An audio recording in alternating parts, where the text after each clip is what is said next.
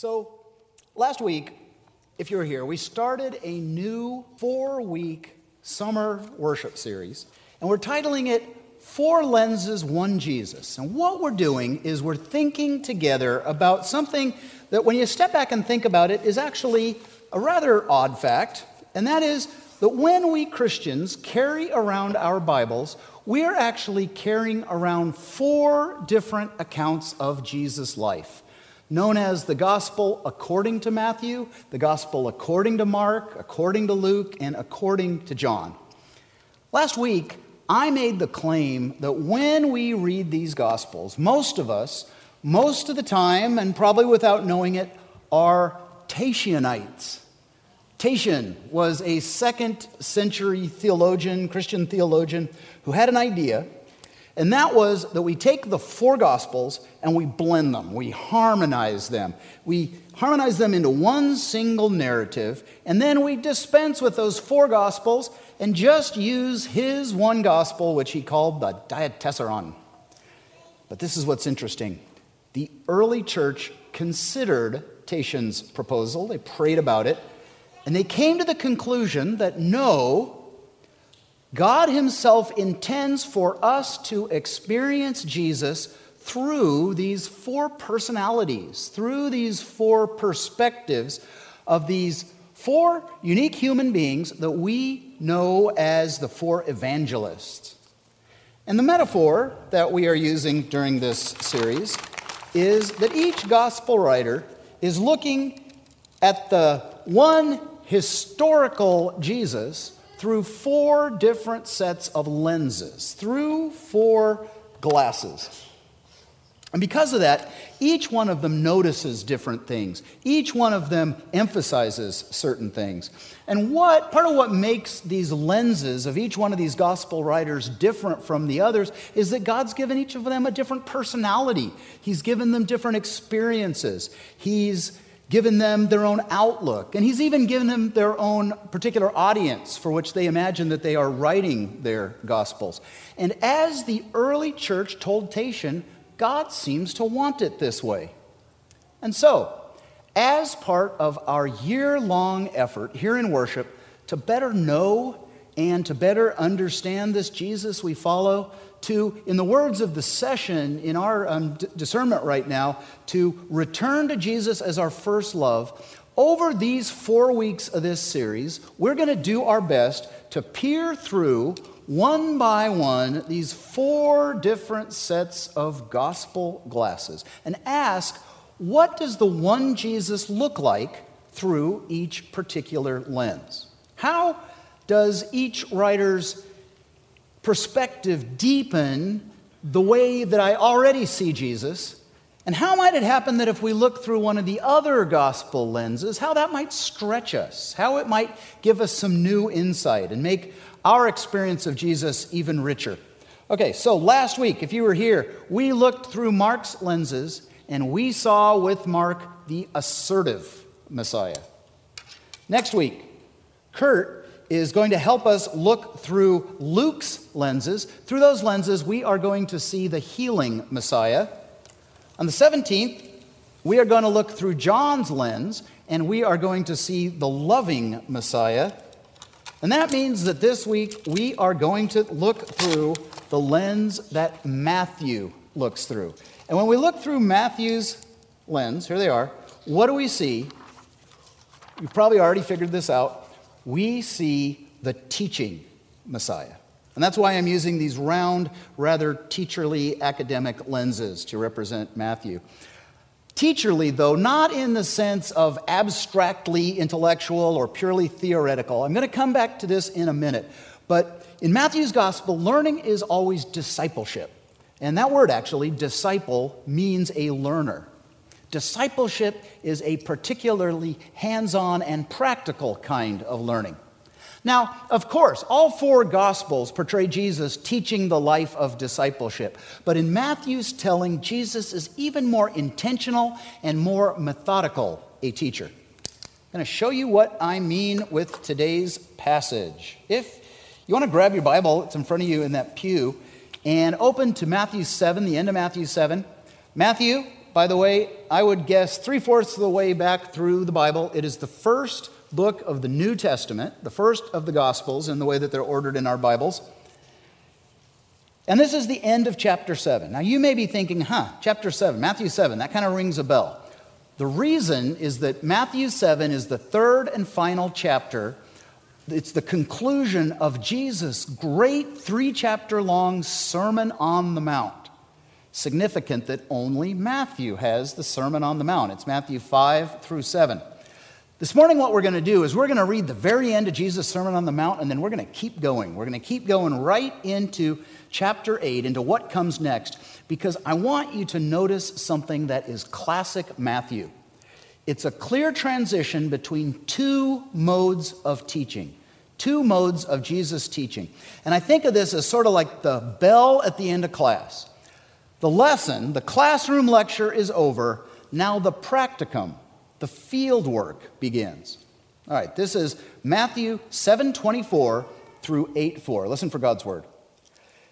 Therefore, everyone who hears these words of mine and puts them into practice is like a wise man who built his house on the rock.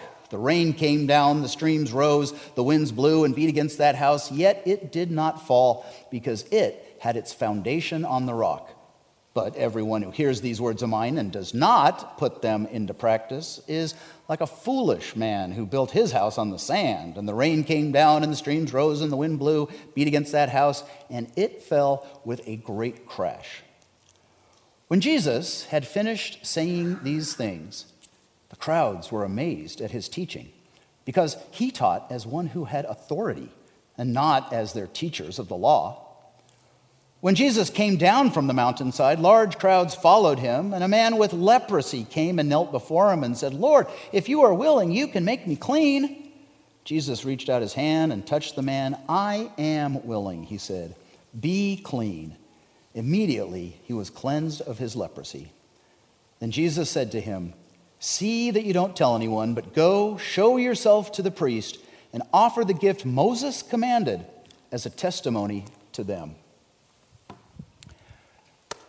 So, probably at some point in your academic career, no matter what it was, you had a teacher who, in the curriculum, required two different sorts of reading, or learning rather, in that class. That there would be some of the learning would happen through classroom lecture, and some of it would happen through lab work. Well, to Matthew, Jesus is that kind of teacher. And you can see it clearly in that first verse in this passage that we just read, in verse 24, where Jesus is just beginning to wrap up his three chapter long Sermon on the Mount. And he says, Everyone who hears these words and puts them into practice is like a wise man who built his house on the rock. Can you see it? Right there. Yes, Jesus says. It is important to hear the words I said. Don't miss class. Don't skip this amazing Sermon on the Mount that I have been giving for these last three chapters. But until you can put what I have said into action, you are not yet wise. The kind of learning that Matthew loves to portray Jesus bringing about is really closer to that of an apprentice learning a craft from a master craftsman. So there is teaching, but then there's doing. And then there's some more teaching, and then there's doing. And to Matthew, it is this back and forth rhythm of discipleship learning and then doing, learning and then doing. It is so central to how Jesus works in the life of any believer in Matthew's view, that he actually organizes his entire gospel around this rhythm. And this chart is going to show you what I mean. And you may never think of Matthew in the same way again. Okay, so Matthew has a beginning and an ending. The beginning, of course, two chapters about the Christmas story, the birth of Jesus in Bethlehem. And then there's an ending, and that is three chapters about Holy Week, about the crucifixion and the resurrection of Jesus. That leaves 23 chapters in the middle to tell the story of Jesus' life. Matthew chooses to tell that story as the story of Jesus teaching discipleship. And the way that he does this is through five extended sessions of fieldwork, hands on learning, which alternate with five extended classroom seminars. There's a block of lab work, there is a seminar. There's a block of lab work, there is a seminar. What this means is the Sermon on the Mount, which you might already know, is actually just the first of five similar classroom seminars. And the reason I wanted to read the end of the Sermon on the Mount is that as a narrator, Matthew always adds this almost identical transitional verse between the seminar going out to the lab work, going out to the field work. And it's at the end of each one of Jesus' long classroom seminars. So this a verse like this happens in chapter 7, chapter 11, chapter 13, chapter 19, and chapter 26. And it always begins when Jesus had finished saying these things, dot, dot, dot. And then it goes into um, back into the field to learn hands on what this is like. So, what are the contents of these five classroom seminars around which Matthew organizes his whole book? I'm going to summarize them briefly. You'll be glad, briefly. First one, the one that you might know, which is the Sermon on the Mount, Matthew 5 through 7. It's not really a sermon in the sense that it is not one continu- continuously beautiful crafted sermon like mine.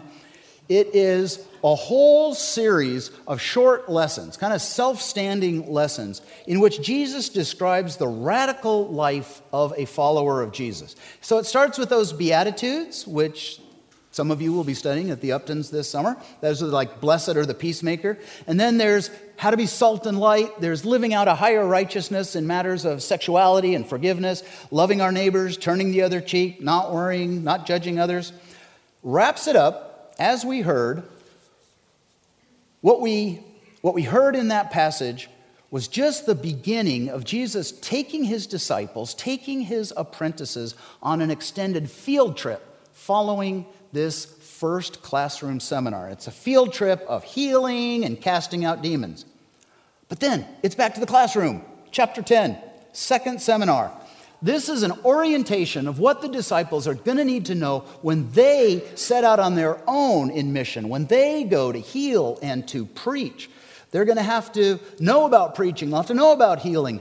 Jesus wants them to know that persecution, maybe even martyrdom, is likely, but they don't need to be afraid because God is with them and because the rewards of faithfulness are assured. So, wraps up the second seminar. Yep, back out into the field to watch the Master in action for two chapters as he shows them what curing people and what preaching looks like. And then it's back to the classroom for a third seminar. This is chapter 13. This is the parable seminar. Jesus teaches them about the parable as a teaching tool, how parables work. And then in Matthew's gospel, he collects a bunch of these parables and Jesus uses them as examples. So there in chapter 13, he actually says, tells the disciples eight of those familiar parables. And then it's back into the field again for four chapters of miracles, healing, engaging with the scribes and Pharisees, and then back to the classroom for a fourth seminar, chapter 18.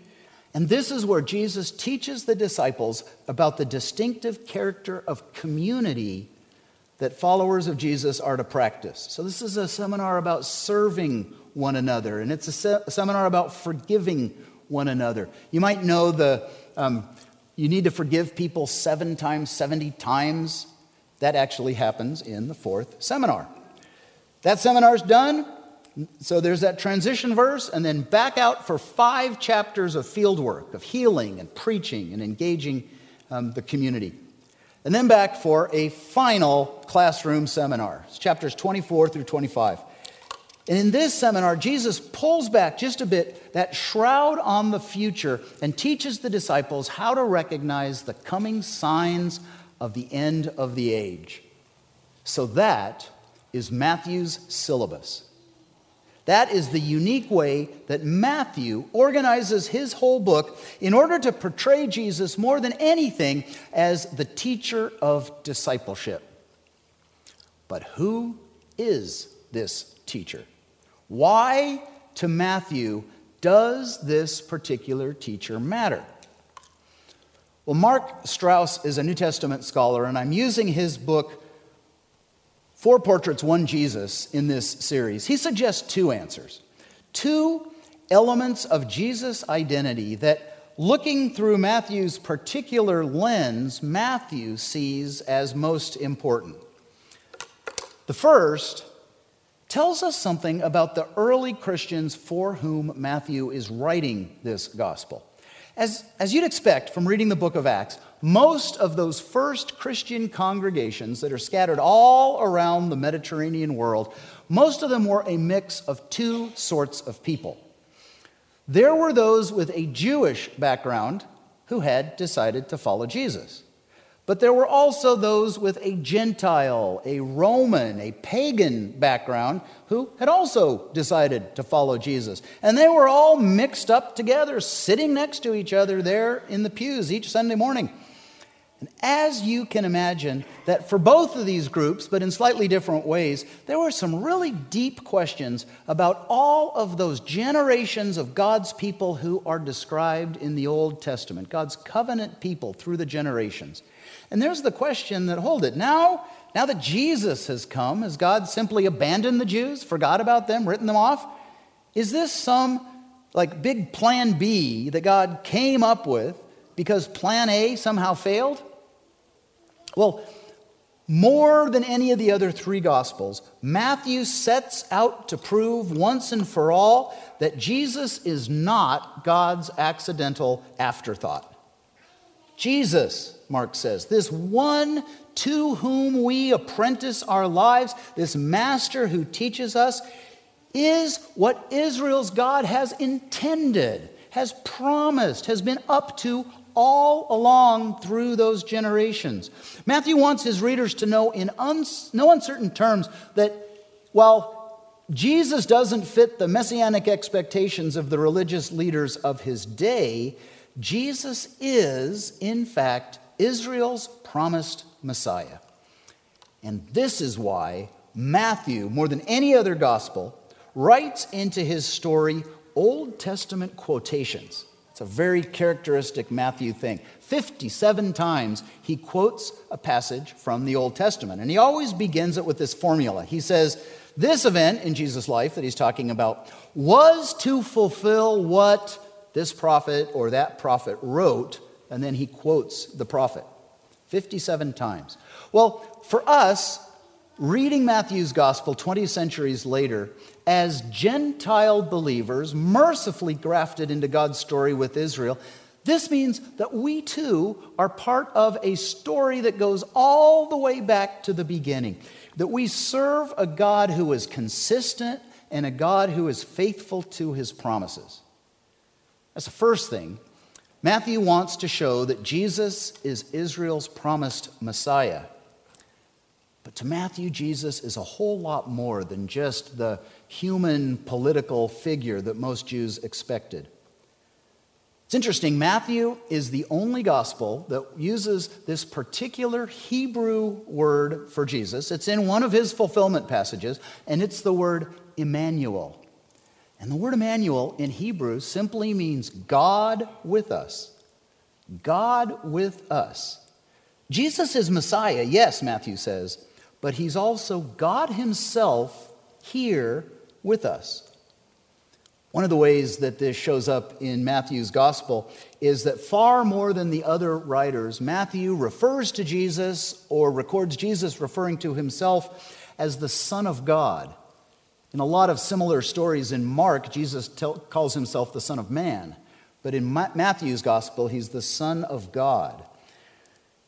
A really good example. Last week, I talked about that episode. It's at Caesarea Philippi, and it's where Jesus turns to Peter and says, Who do you say that I am? You might remember in Mark's gospel, Peter simply says, You are the Messiah. Well, Matthew remembers in that episode Peter saying six further words. Six words that declare that Jesus is also God Himself with us. You are the Messiah, Peter says, but he goes on, the Son of the living God. And here in two passages that only Matthew has, Matthew shows us readers that if in Jesus, God is with us. If this Emmanuel shows us what God is truly like, then the heart of this God must be tender indeed. It must show love that is unfathomable.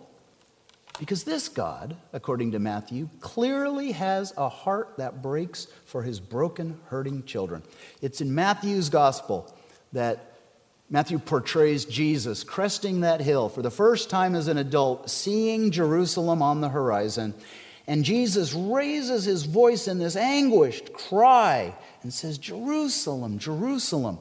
And he, uh, Jesus actually describes himself as a grieving mother hen. It's really tender.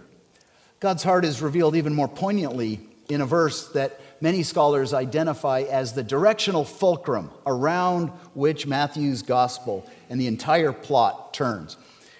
We just talked about that moment when Peter, there at Caesarea Philippi, declares, Jesus, you are the Messiah, you are the Son of God.